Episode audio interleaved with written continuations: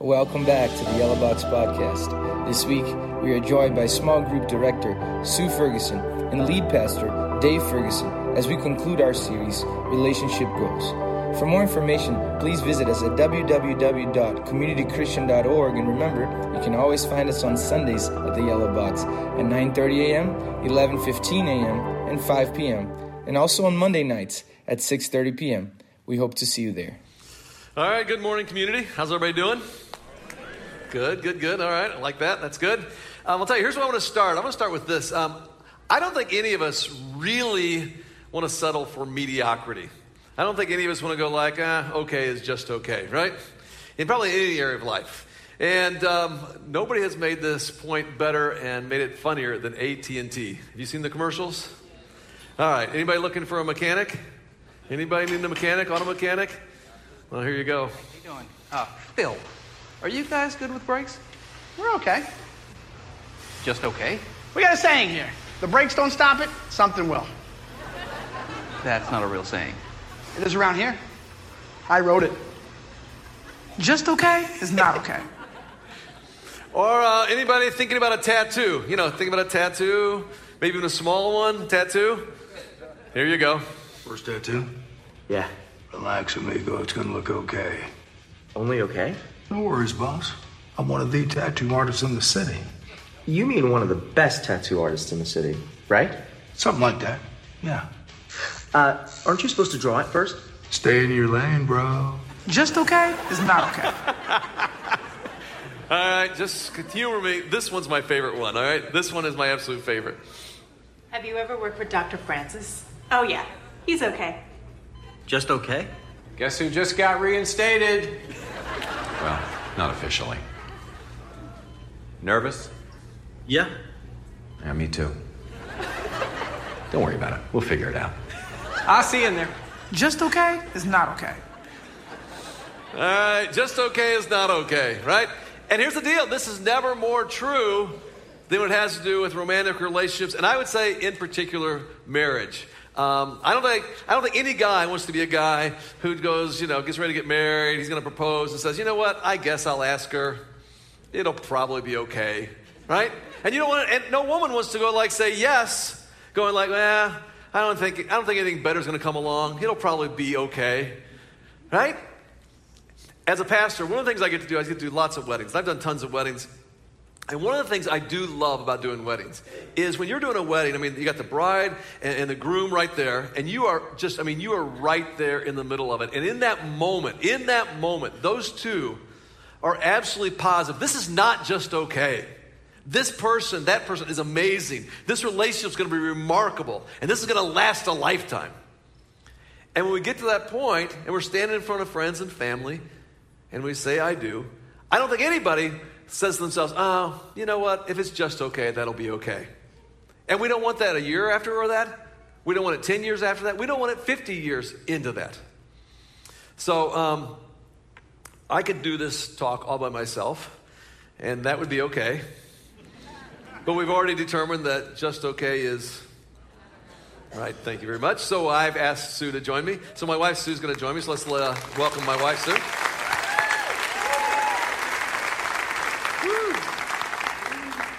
Thank you, Yellow Box. It is so great to be here with you as we wrap up our relationship goals series. This has just been an excellent series, hasn't it? Yeah, really well, today, yeah. Today, we're going to focus on marriage. And so, our talk is going to be targeted to those who are married or those who hope to be married someday. But let me say this if marriage is not on your relationship goals list, we believe and we hope that this talk will still be helpful to all of the other relationships in your life. We truly believe if we take what we learn today and we apply it, that it will make our friendships vastly better, it will make our work relationships better, and it most definitely can make our family relationships much better. So let's lean into this together. So I'd like for us to, I want to go back to kind of our premise here. And our premise is this that nobody wants a just okay marriage. All right? Can I get an amen? Amen. That was, that's good. All right. Now, if we all agree we don't want just an okay marriage, here's, I mean, the question is kind of obvious like, okay, how come, right? Sometimes our marriage, and I'm guessing your marriage, if you're married, is just okay. And sometimes, if we're honest, it's not even just okay. We wish it was just okay. It's not okay at all. Well, here's what we want to do. I want to start by sharing one verse. And I think this one verse that we're going to share really is a, is a piece of scripture that could be a game changer if we'll actually apply this. And you determine you're going to walk into this room. We're going to, I'm going to actually begin to live this out today. And I'll tell you what, if you will actually apply this and live it out, you will never have a just okay marriage. Now, that's a pretty big promise. But I'm convinced that what we're going to discover can actually revolutionize our marriages and take them from being just okay to something very, very, very special. So I want to take a look at a, a short verse in 1 John chapter 3, verse 8.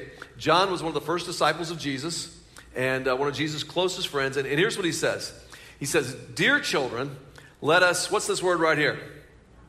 Not, okay, not, okay, not love with just words or speech, but here's how we're going to do it with actions and in truth. And again, if you will apply this, this one scripture to your marriage, I think you, you will never have a just okay marriage.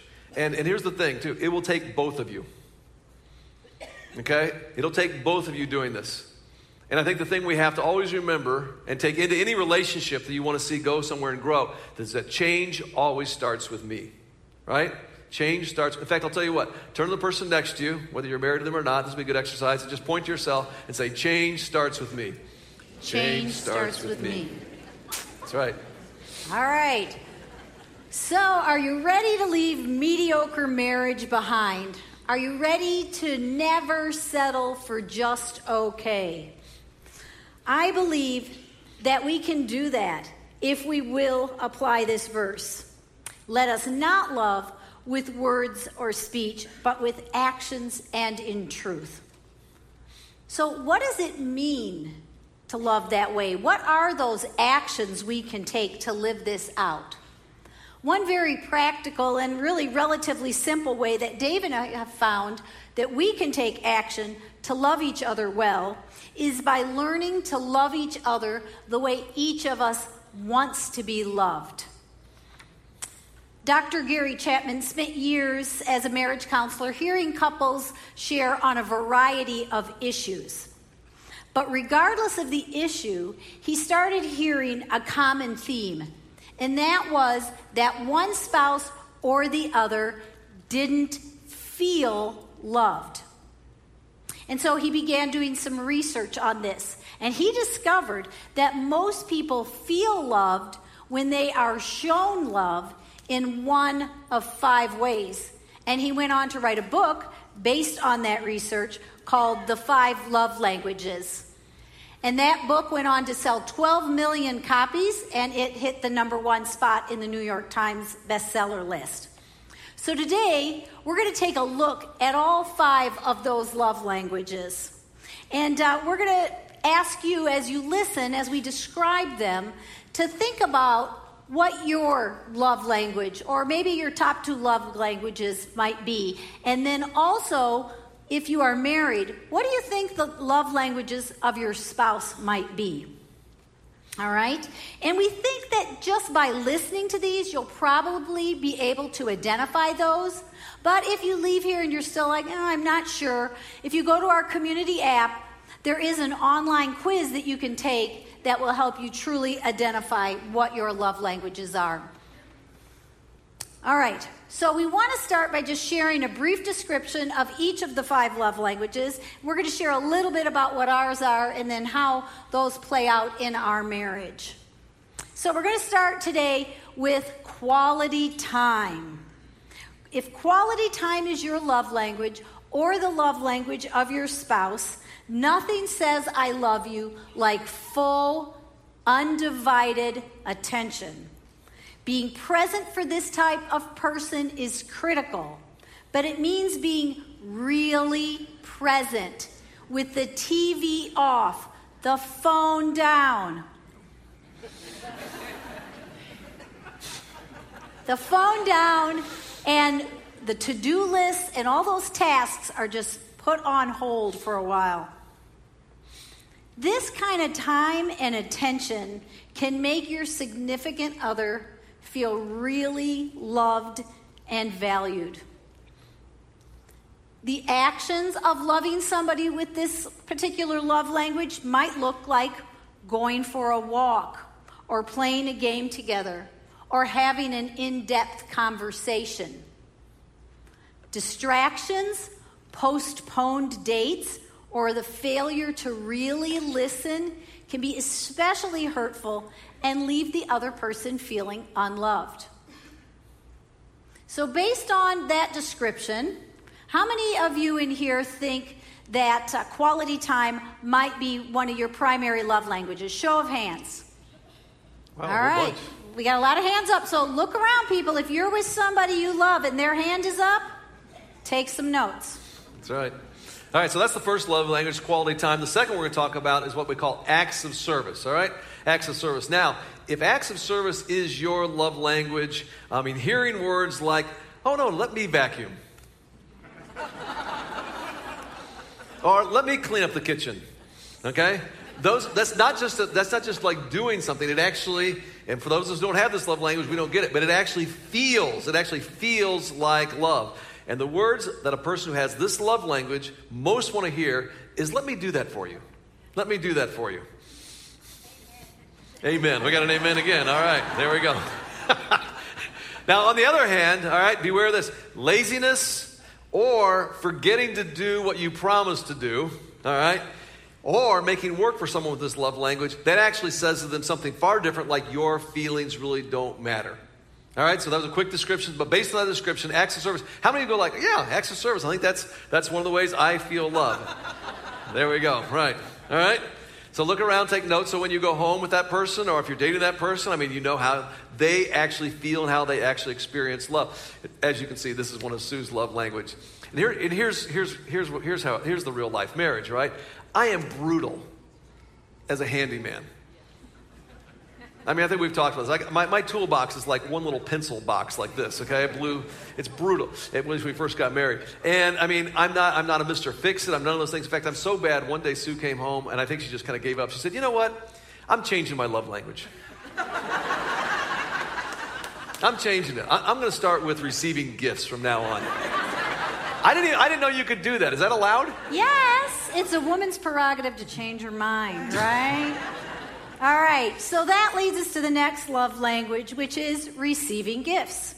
And if this is your love language or the love language of your spouse, love is felt through the thoughtfulness and the effort behind a gift. The perfect gift or the gesture behind it shows that you are known, you are cared for, and that you are valued above whatever it took to bring that gift to you. So, actions of loving somebody that has this um, need to be loved through the receiving of gifts might look like bringing home that person's favorite treat. Or perhaps purchasing something in that person's favorite color. It shows you you know them, right? Or maybe giving a gift when it's not a special occasion and it's just a gift for no reason at all, right? So, all of these things can feel like love to a person who receives love by receiving gifts. A missed birthday, a forgotten anniversary, or a hasty or just thoughtless gift can be disastrous in your relationship with someone who feels loved through receiving gifts. So, based on this description, how many of you in here think one of your primary love languages is receiving gifts? Hands up. All right, a few. Okay, again, look around. If you're with someone and that is their love language, you need to get creative this week, maybe do a little shopping. That's exactly right.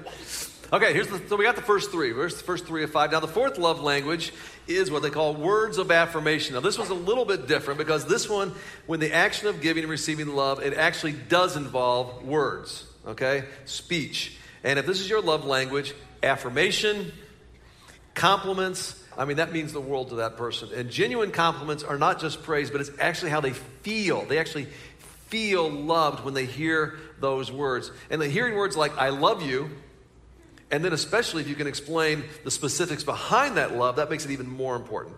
So, loving one, someone who feels love through words of affirmation, you take action through words. Those can be spoken words, or those also going to be written words that will build them up. So, those words might sound like um, you're an amazing cook. We had people over two nights this week, and so did, you did a great job. Thank you. Um, you're fun to spend time with. Um, you have great insight into this particular thing. Um, those are the kind of things that you would actually say if you're trying to give them words of affirmation. You're doing a good job on the talk, Dave. Thank you. All right, here's what's funny, honest to goodness, okay? So, like, words of affirmation is one of my love languages, right? So, I know she's just kind of giving you guys an example, but it actually, that, uh, it, I know, it actually feels good. Isn't that weird? I'm, I don't know if I'm just desperate or what, but it, that does. It felt, that felt good. Eh, anyway, on the other hand, though, beware of this insults, okay, careless kind of words that can actually wound someone and are not easily forgotten. So I'm curious now, based on that description, how many of you say words of affirmation? That's my love language. Words of affirmation. Okay, a whole bunch again. Very good. All right. If the person sitting next to you, whether it's your spouse or not, I don't care. If a person near you saw them raise their hand and words of affirmation was their love language, just turn to them right now and go like, "You are awesome." You are awesome. That's right. There you go. All right. So this brings us to the fifth love language. The fifth love language is physical touch. Now, contrary to what you might be thinking, this is not all about the bedroom, although time spent there may be very important. But a person whose primary love language is physical touch is, not surprisingly, very touchy. If this is your love language or the love language of your significant other, hugs, pats on the back, meaningful touches on the arm or the face.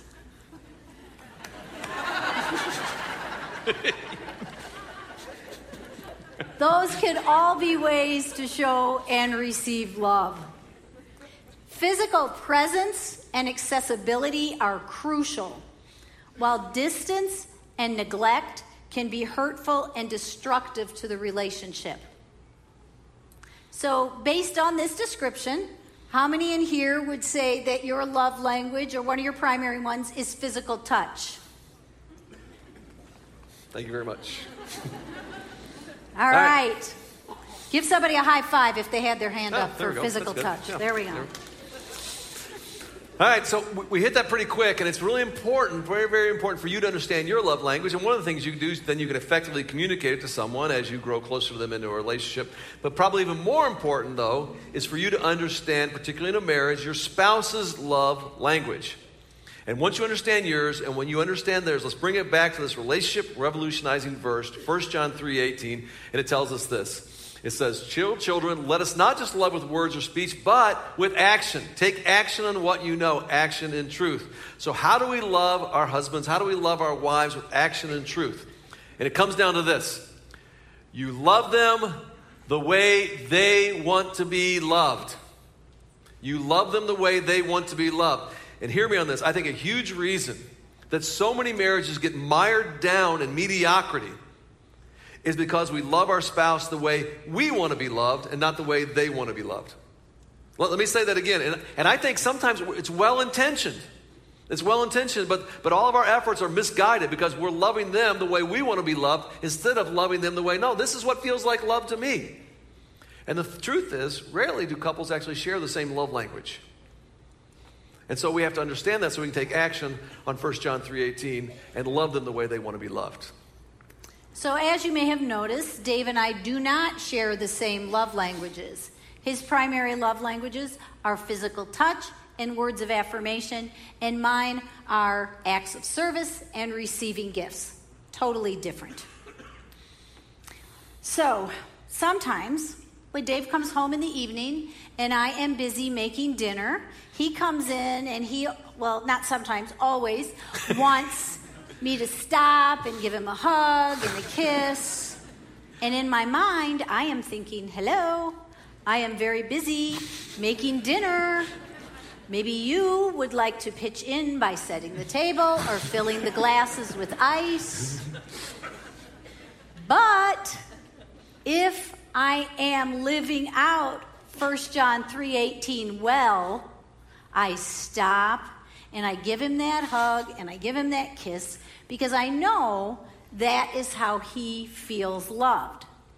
Now later, if he gets up from the table and clears the dishes, I feel loved.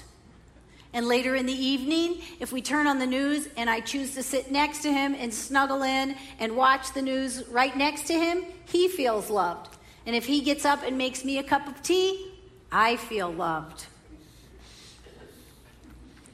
Pretty much how it works. So, exciting life at our house. In full disclosure, we haven't always lived this way. No. In fact, I would say there have been some pretty rough patches in our relationship because I tried to love Dave the way I wanted to be loved. I didn't get it. Why didn't he feel loved by me doing all the laundry and the cleaning and the shopping and the cooking? And he didn't understand why I didn't feel loved by all the hugs and the compliments. There were seasons where I didn't feel loved because I didn't feel like Dave was pitching in enough around the house. And he didn't feel loved because snuggling up with him wasn't on my to do list. But we continue to work on it, and we have now been married 31 years. Yeah.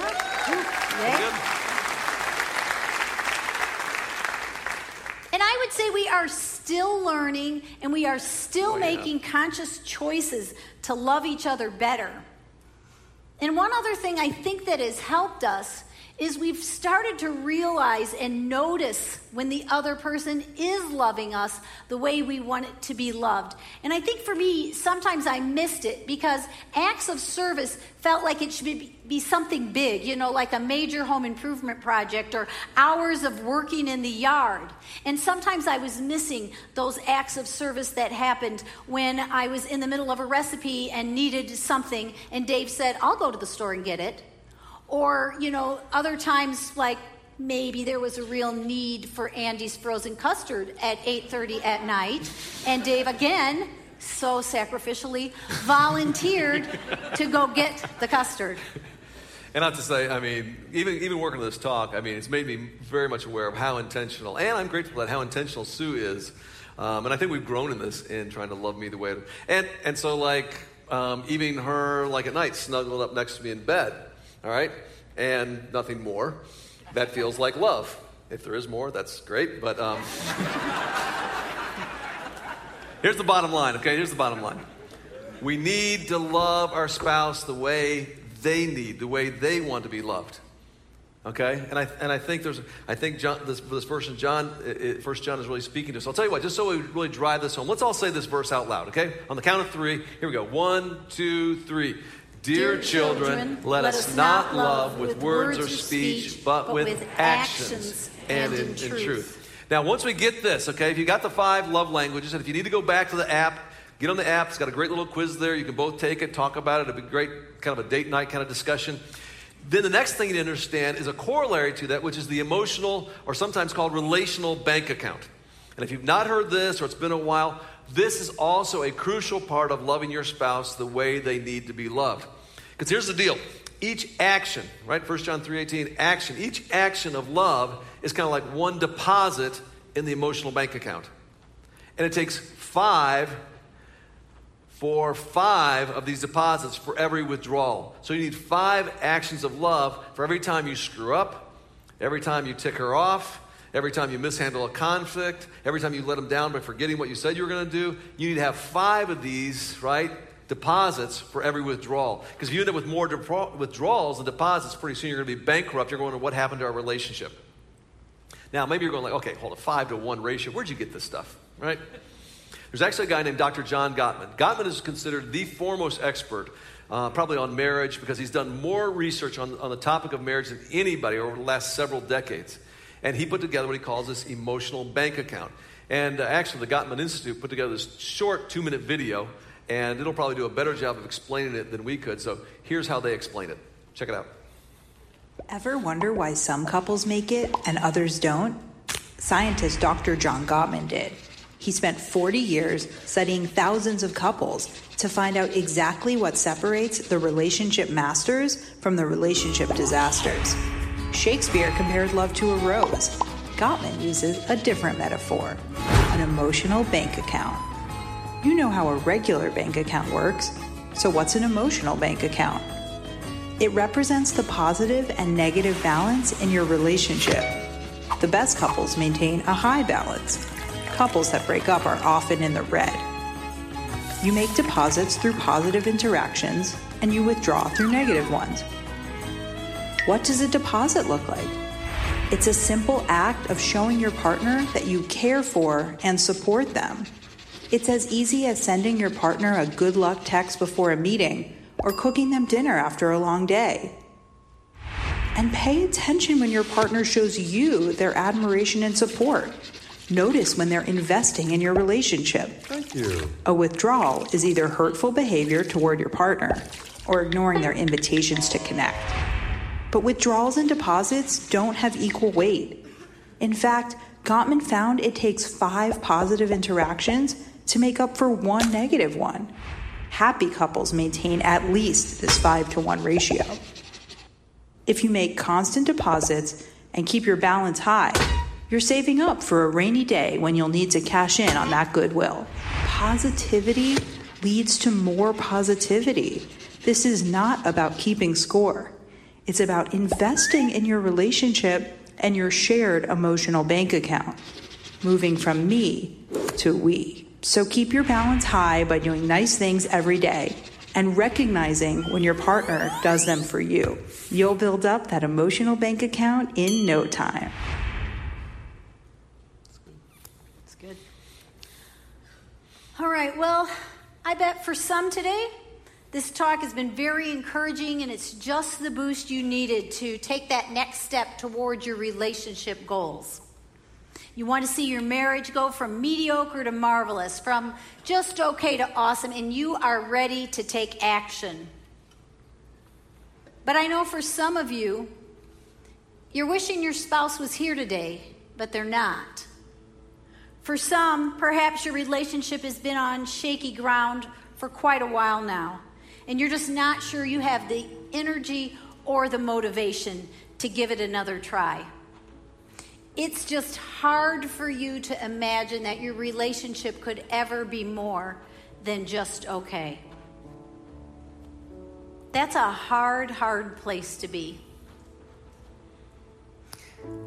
But I have something important to share, so I, I want everybody to hear this because what I'm going to say is very important.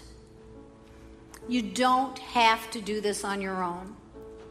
In fact, I might go so far as to say we shouldn't try to do this on our own. Because God wants to give us the ability to love. To love when we don't feel like loving. To love when we just feel like we can't try again and we're just ready to give up. There's a source of love that we can tap into when we feel like we are depleted of the ability to love.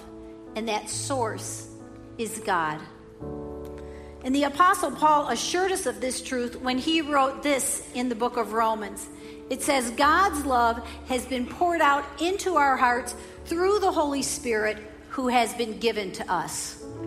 And when I read these words, I hear God saying, when your heart is empty, when you have no love to give, when you have given and given and given, and there is no more love inside you, don't worry. I will provide you with the love. And God is going to pour so much love into our hearts that there is love for everybody that we need to love.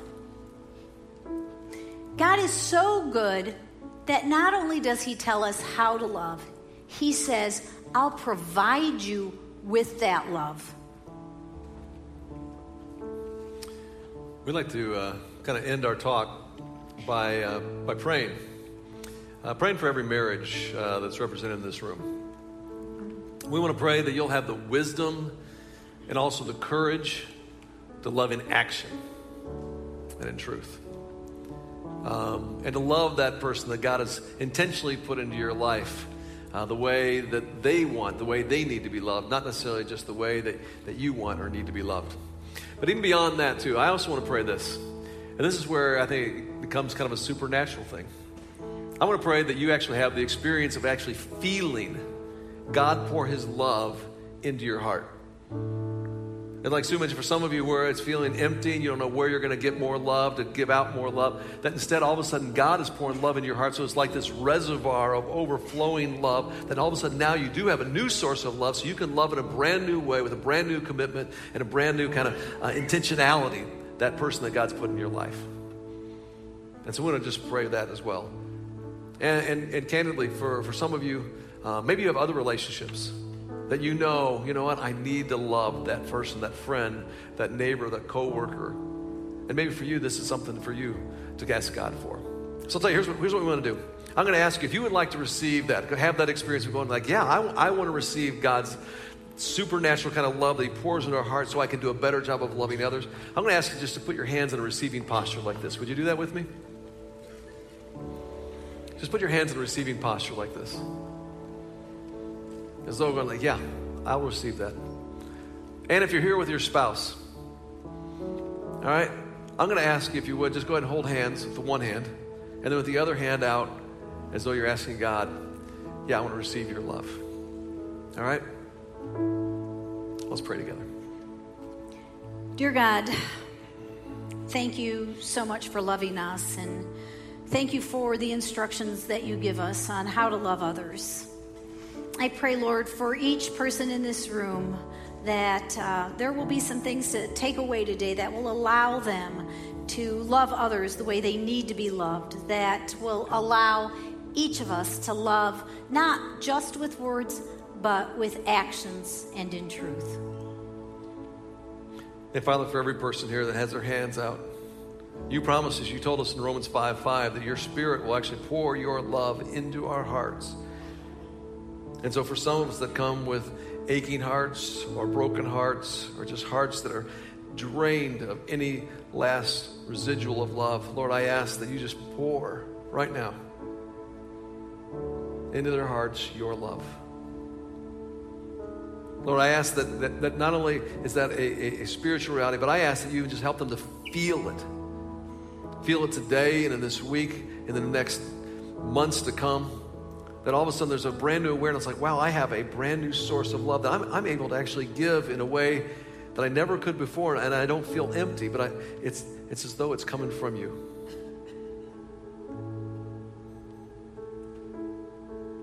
Lord, I pray for that for every one of our marriages that are represented here.